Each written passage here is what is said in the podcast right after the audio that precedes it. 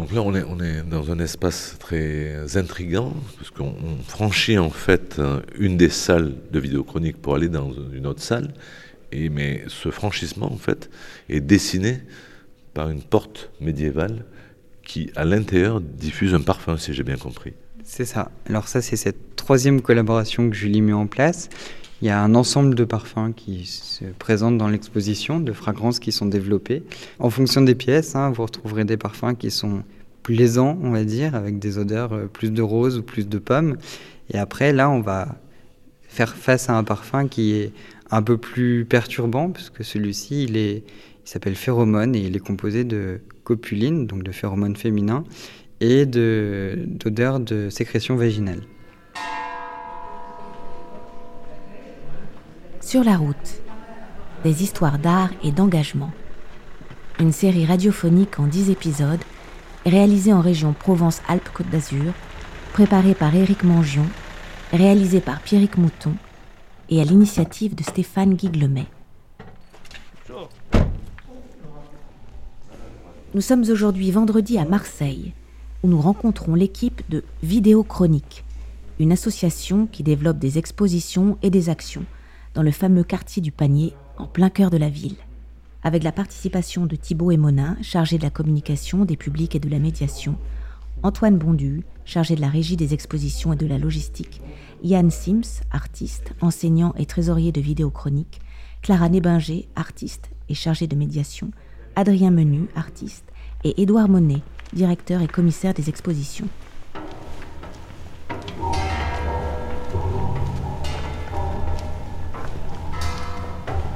Édouard Monet, euh, je suis artiste de formation et musicien. Et j'assure la direction artistique euh, de la structure depuis euh, un peu plus de 20 ans, je pense maintenant. depuis 98 exactement. moi, je suis Thibaut Emonin. je suis chargé de la communication des publics et de la médiation à vidéo chronique. J'ai une formation, elle, plus universitaire, un master qui se qualifierait de gestion de projets culturels euh, et voilà, ça fait maintenant deux ans et demi que j'occupe le poste à, à Vidéochronique. Euh, je suis Antoine Bondu, je suis artiste sculpteur et je suis chargé de la régie et de la logistique à Vidéochronique depuis un an et demi. Euh, Yann Sims, je suis artiste et enseignant à l'école d'art de Toulon. Je suis sur le conseil d'administration de Vidéochronique depuis à peu près 12 ou 13 ans, je crois. Euh, Clara Nébinger, je suis artiste et euh, j'ai fait un service civique euh, de 9 mois à Vidéochronique il y a maintenant un an et demi. Et je continue de, collaborer de près ou de loin sur certaines actions avec, avec Vidéochronique. Alors, je m'appelle Adrien Menu, je suis artiste sculpteur, je suis basé à Marseille et j'ai eu la chance de participer à une exposition collective à Vidéochronique en 2019 et je poursuis euh, notre collaboration en, préparant une nouvelle exposition pour l'année prochaine.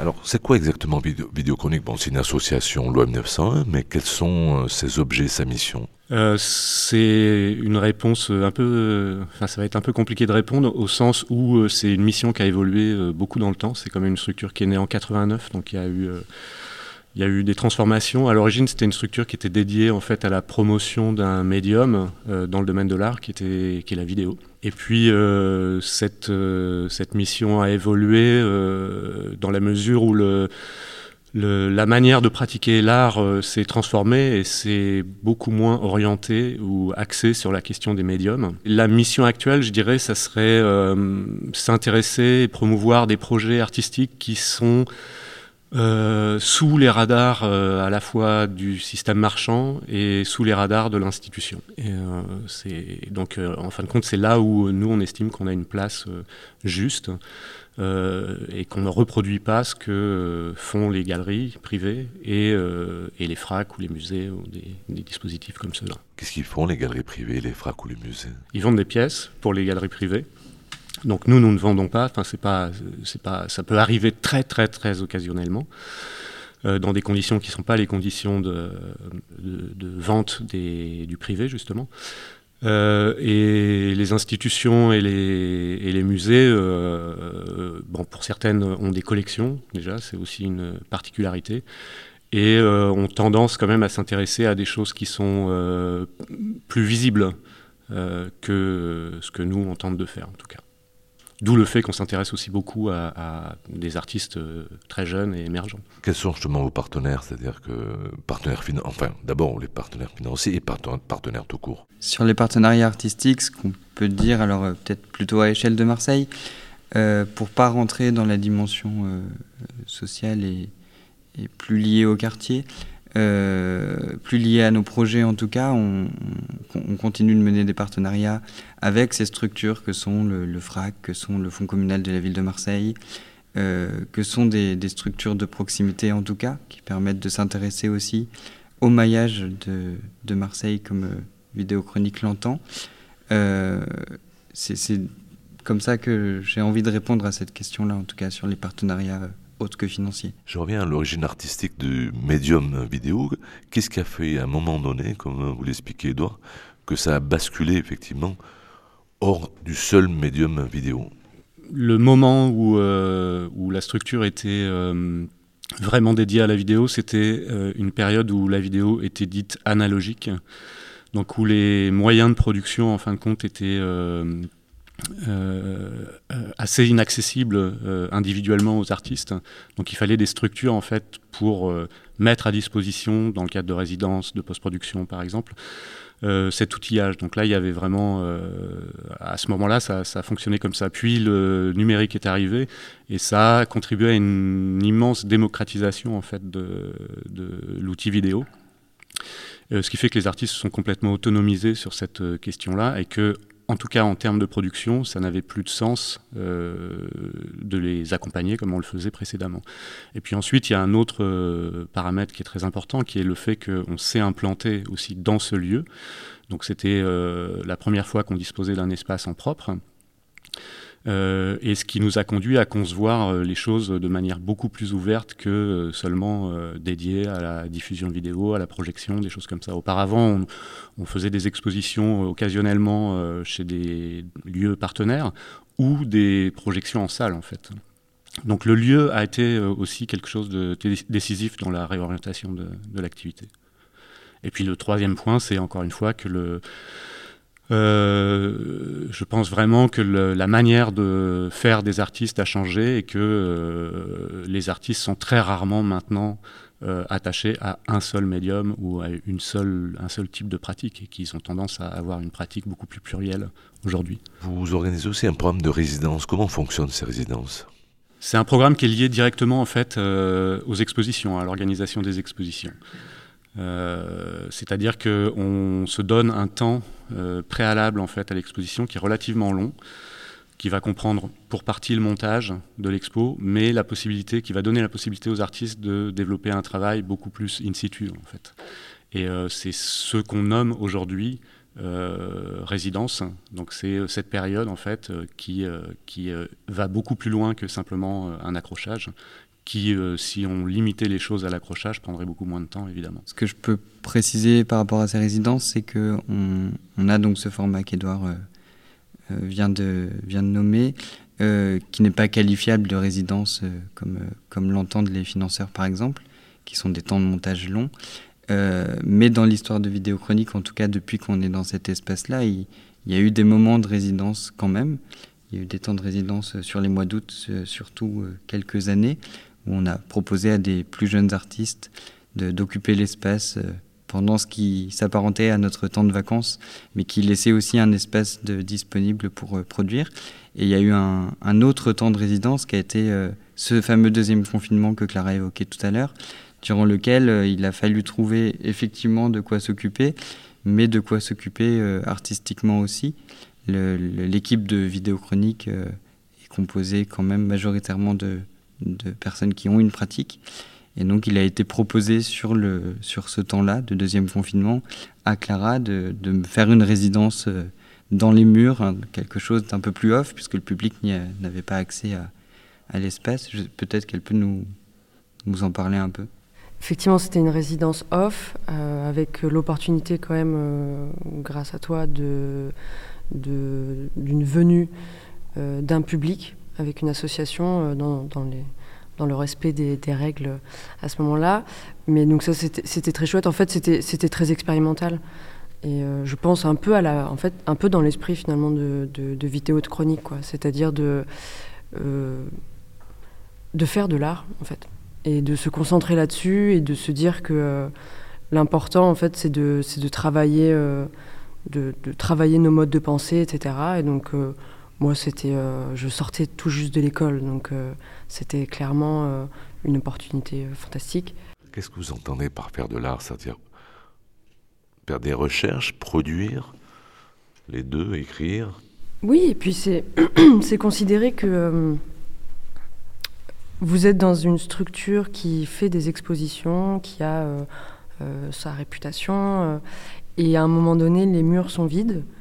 Et le directeur décide de dire à ses, à ses, à ses employés bah, écoutez, vous êtes artiste, bah, utilisez l'espace.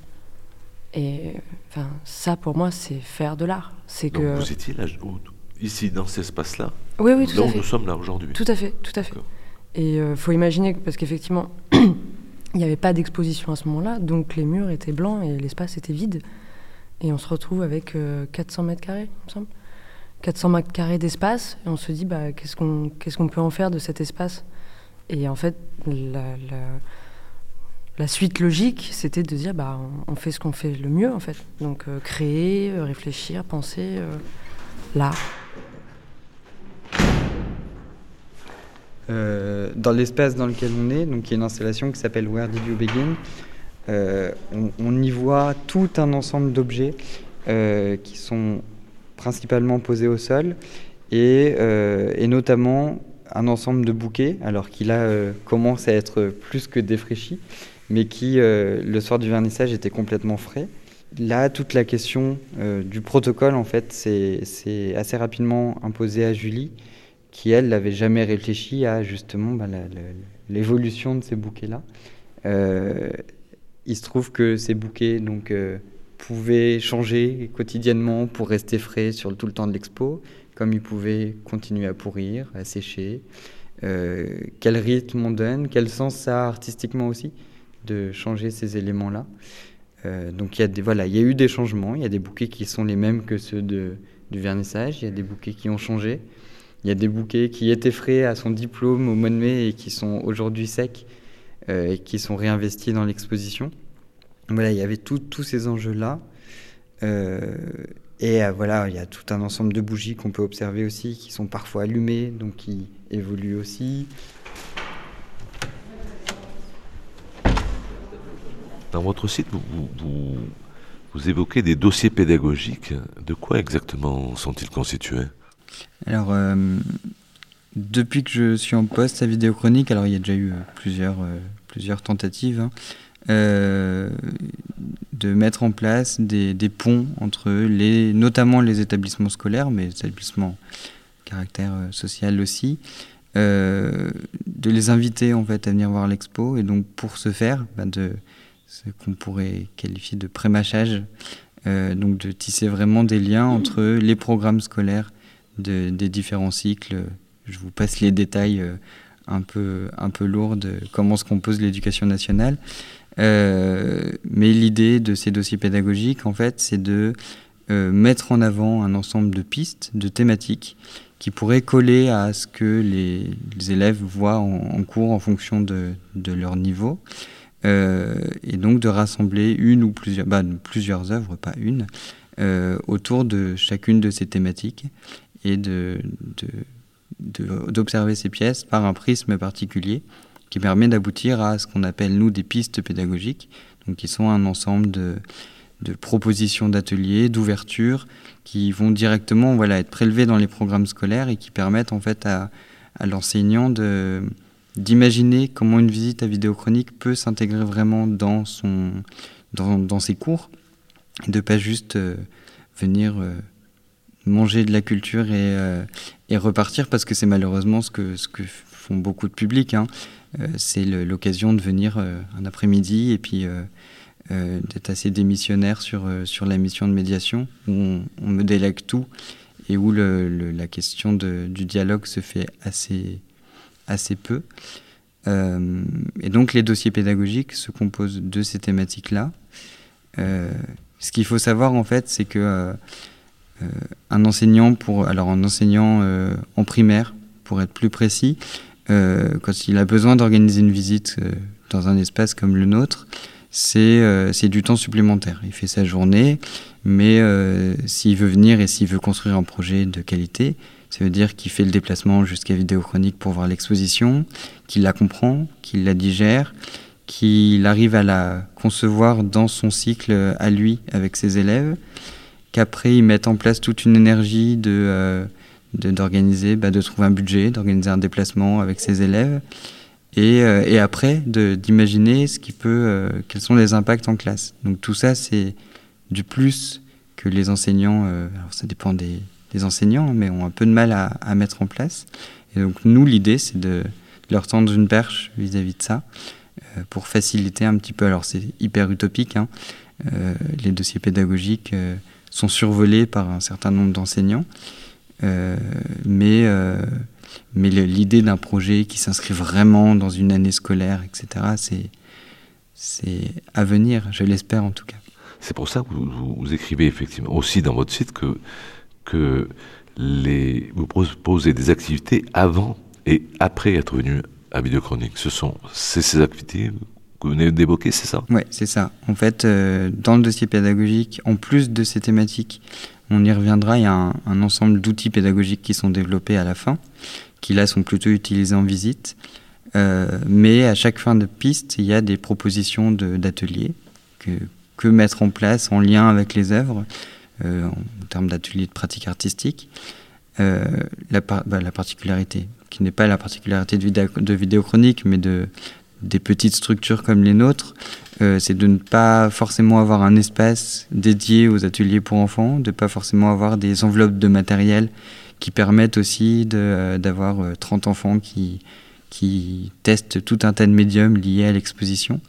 Et donc plutôt que de faire un truc à même le sol de l'expo qui perd un peu de son sens, c'est plutôt de rendre acteurs les enseignants qui, qui, viennent en visite et de leur dire, bah voilà, on peut anticiper la visite avec telle activité, on peut la prolonger avec d'autres. Euh, et du coup, ça, ça nous permet d'avancer quand même. Oui, c'était un exemple concret d'atelier, par exemple? Bah, euh, par, exemple, dans la dernière exposition, donc, qui s'appelait Locus Solus, alors qui était une exposition en deux temps, mais pas la peine de le préciser plus pour l'instant, euh, il y avait toute une thématique autour des, des cailloux, qui s'appelait pierre cailloux minéraux. Euh, puisqu'on avait observé que dans l'exposition, majorité de pièces rassemblaient des formes minérales, euh, et donc euh, était précisé tout, ces, tout, tout ce, cet aspect de certaines pièces, et à la fin, les pistes pédagogiques proposaient, ben, à la, à la manière d'eux, c'est souvent comme ça hein, que ça fonctionne, à la manière des artistes, de venir produire des fausses pierres, puisque pas mal d'artistes le faisaient aussi, avec des, des procédés alors que, qui répondent à, des cours de physique-chimie comme, euh, comme à des cours d'art plastique. Hein. Ça allait de, euh, de, créer ses propres cristaux en sel euh, en faisant une méthode de trempage via un tuto YouTube d'un dossier pédagogique qui, qui était proposé en parallèle d'une autre structure qui avait déjà travaillé sur les cailloux avec une dimension plus géologique où l'observation se faisait sur les différentes strates. Voilà, l'idée c'était vraiment de lier aussi avec d'autres euh, d'autres matières comme la physique, la, les sciences. Euh, donc voilà. Mais à part le public scolaire que vous venez d'évoquer, quels sont, euh, quel est votre public ou quels sont vos publics? Quels sont nos publics? Alors le public scolaire, mais là pour le pour en dire juste deux mots parce que c'est important. Depuis le Covid, en fait, le public scolaire est devenu difficilement touchable. Euh, tout le maillage qui avait pu être mené ces dernières années euh, a été complètement euh, perturbé. ça devient difficile d'organiser des sorties. donc on a plutôt des lycéens et, et, des maternelles, ce qui est assez incroyable. Et après, alors les autres types de publics, ça va être les, les étudiants d'études sup, que je dissocie du scolaire, qui là vont avoir plutôt des questions vis-à-vis de la structure, vis-à-vis de nos postes quand ils viennent en visite, de comment on monte une expo, de, voilà, de, discussions avec l'artiste, donc qui sont un peu plus poussées aussi.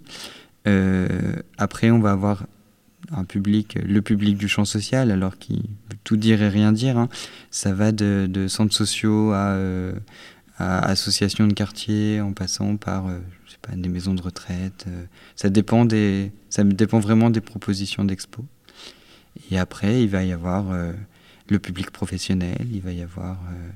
voilà, il y, a, une multitude de publics, hein, de toute façon. Les centres sociaux, comment vous arrivez à les capter? Alors la, la, captation des publics, c'est toute une, c'est tout un travail. Euh, comment on capte, comment on capte une école ou comment on capte un centre social? Ben par une personne.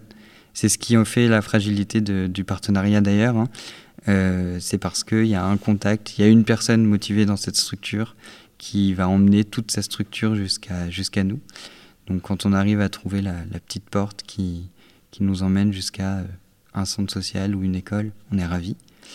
mais c'est des structures qui, dont le personnel euh, change souvent. Donc on est obligé de retisser des liens constamment.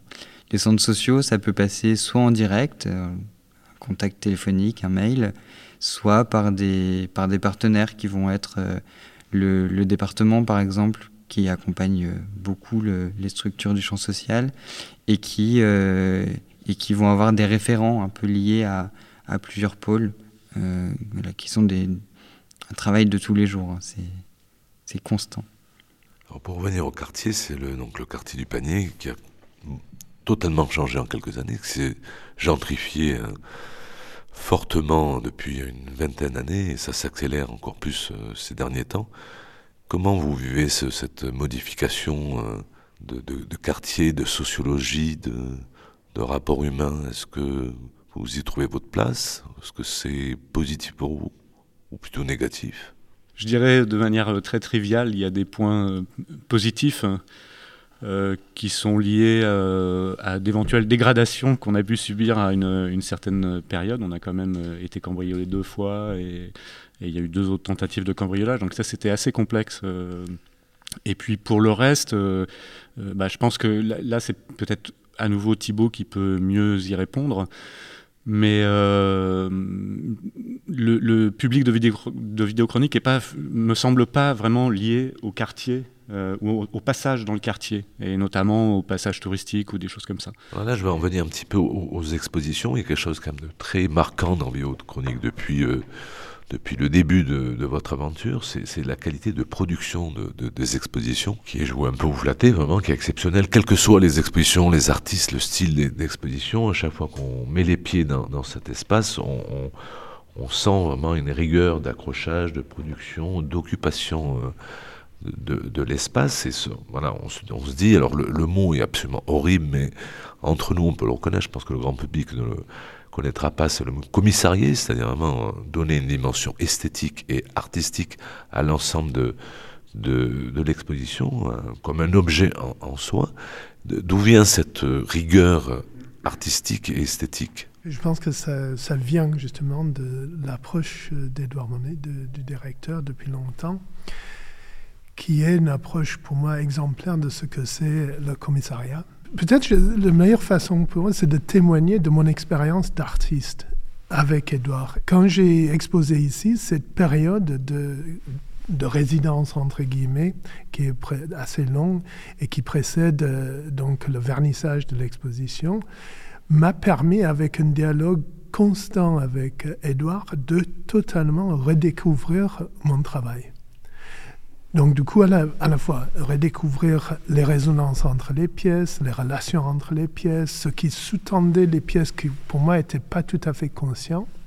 Et donc du coup, ce n'était pas une médiation qui était faite, euh, je dirais, en dehors de, la relation avec l'artiste, mais totalement euh, en phase avec, avec l'artiste. Donc du coup, toutes ces choses-là, la lecture des pièces, la production des pièces, l'économie de visibilité qu'on crée, le, la relation du coup très intime entre le, le, commissaire et l'artiste, la médiation, tout ça, ça fait partie de, ce qu'on peut appeler le commissariat. Je vais aller un peu plus loin dans, ma question.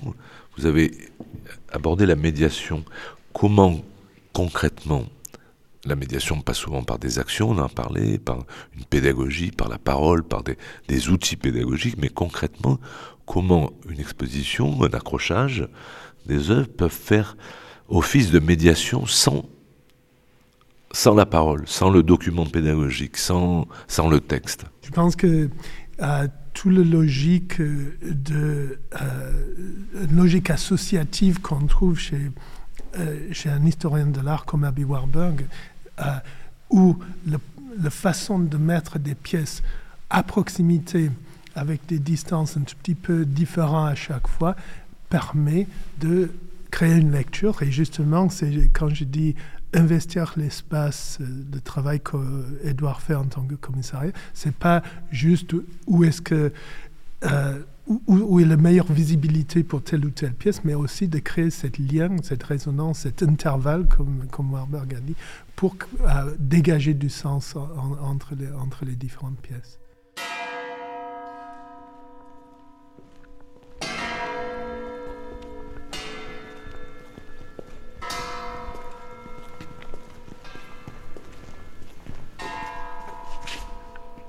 Donc là, on est, dans un espace très intrigant, parce qu'on franchit en fait une des salles de vidéochronique pour aller dans une autre salle. Et, mais ce franchissement, en fait, est dessiné par une porte médiévale qui, à l'intérieur, diffuse un parfum, si j'ai bien compris. C'est ça. Alors ça, c'est cette troisième collaboration que Julie met en place. Il y a un ensemble de parfums qui se présentent dans l'exposition, de fragrances qui sont développées. Euh, avec une artiste qui s'appelle Alicia De Benito Casado, euh, qui travaille pour une euh, grosse entreprise de parfums qui s'appelle Simrise et qui est basée à, Berlin. Et donc elles, font, bah, alors, en fonction des pièces, hein, vous retrouverez des parfums qui sont plaisants, on va dire, avec des odeurs plus de rose ou plus de pommes. Et après, là, on va faire face à un parfum qui est un peu plus perturbant, puisque celui-ci, il est, il s'appelle Phéromone et il est composé de copuline, donc de phéromones féminins, et d'odeurs de, sécrétion vaginale. Quelque chose qui n'est pas exclusif, mais euh, qui devient assez rare, c'est aussi la question de l'écrit. Euh, Edouard euh, produit toujours un texte pour chaque exposition, ou bien Edouard, ou parfois c'est quelqu'un d'autre, mais c'est un texte qui est à la fois euh, synthèse de tout ce qui s'est passé pendant ces, discussions, ces, euh, cette résidence, mais aussi euh, un texte qui décrit un peu comment Édouard perçoit le, travail de l'artiste. Et donc, cette, bon, je pense que ce travail-là aussi de commissariat est très, très, très important, très utile pour les artistes aussi. C'est plutôt quelque chose qui s'apparente à un texte critique qu'un texte de commissaire euh, traditionnel. Et euh, l'enjeu, c'est de, à partir de, évidemment d'une vision qui est euh, personnelle et subjective, c'est de donner quelques outils conceptuels en fait pour aborder l'exposition et qui sont de nature différente évidemment que les outils qui vont être mis en place par Thibault. Alors peut-être donner la, parole à Adrien qui est autour de la table, qui prépare une exposition si j'ai bien compris, dans quelques mois. Euh, donc voilà, est-ce qu'il y, a déjà une idée du projet qui est en train de se dessiner? Est-ce que le. En gros, est-ce que vous pouvez en parler? Moi, j'étais arrivé à Marseille euh, en 2018, fin d'année 2018. Et, euh, et c'est Edouard qui m'a abordé qui, était en train de faire une recherche sur justement cette, génération de, de, jeunes artistes émergents qui sortaient des écoles et qui venaient s'installer à Marseille. Et euh, il avait la curiosité et euh, l'intention de voir euh, qu'est-ce qui se passait dans cette génération et qu'est-ce qu'il pouvait en dire à travers un commissariat et à travers des relations qu'il allait créer dans une exposition collective. Et, petit à petit, on a commencé à voilà choix de pièces, accrochage et à construire l'exposition en collaboration. Et c'est ce qui se fait aussi, euh, même si euh, j'en suis j'en suis au début euh, de la préparation d'une exposition qui est dite individuelle, mais qui en fait va se faire en partenariat, en collaboration constante aussi avec Edouard et avec la structure et avec Thibaut et avec toutes les personnes en fait qui font partie de la structure et ce qui est assez agréable dans le travail quotidien dans, dans, ce lieu-là particulièrement. Je crois que vous avez un, projet avec le collectif, le collectif Chikebe, c'est ça? Pour la prochaine exposition, si j'ai bien compris. Vous pouvez en parler un petit peu? Euh, bah Là, c'est assez, euh, c'est assez simple. Euh, c'est une rencontre entre deux équipes, d'une certaine manière, et ça s'est super bien passé. Et donc, on a décidé spontanément, comme ça, de, de collaborer. Et après, il a fallu trouver euh, par quel fil et par quel biais, mais, euh, mais ça s'est passé comme ça aussi. Et, voilà, ensuite on a eu beaucoup d'échanges sur leur fond, enfin leur, euh, leur, propre production. Donc il y a quand même une, une couleur assez politique ou politisée qui se dégage de ce, de ce fond-là. Et ensuite, on... des sérigraphies.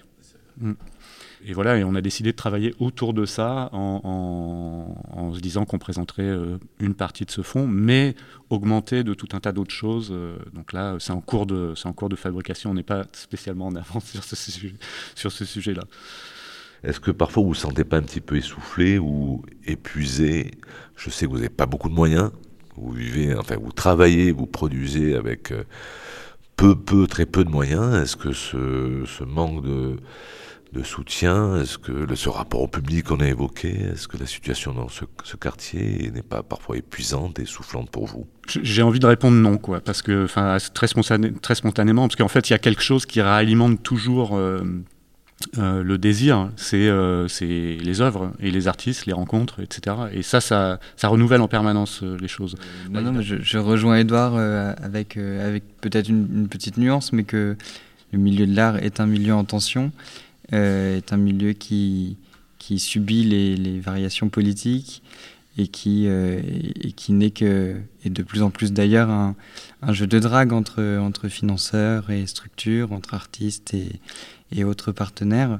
Après, voilà, il y a des, des logiques qui sont toujours euh, euh, soulevables en termes de fonctionnement, mais ça, c'est plus généralisé en fait dans le milieu, dans le milieu de l'art aujourd'hui en France.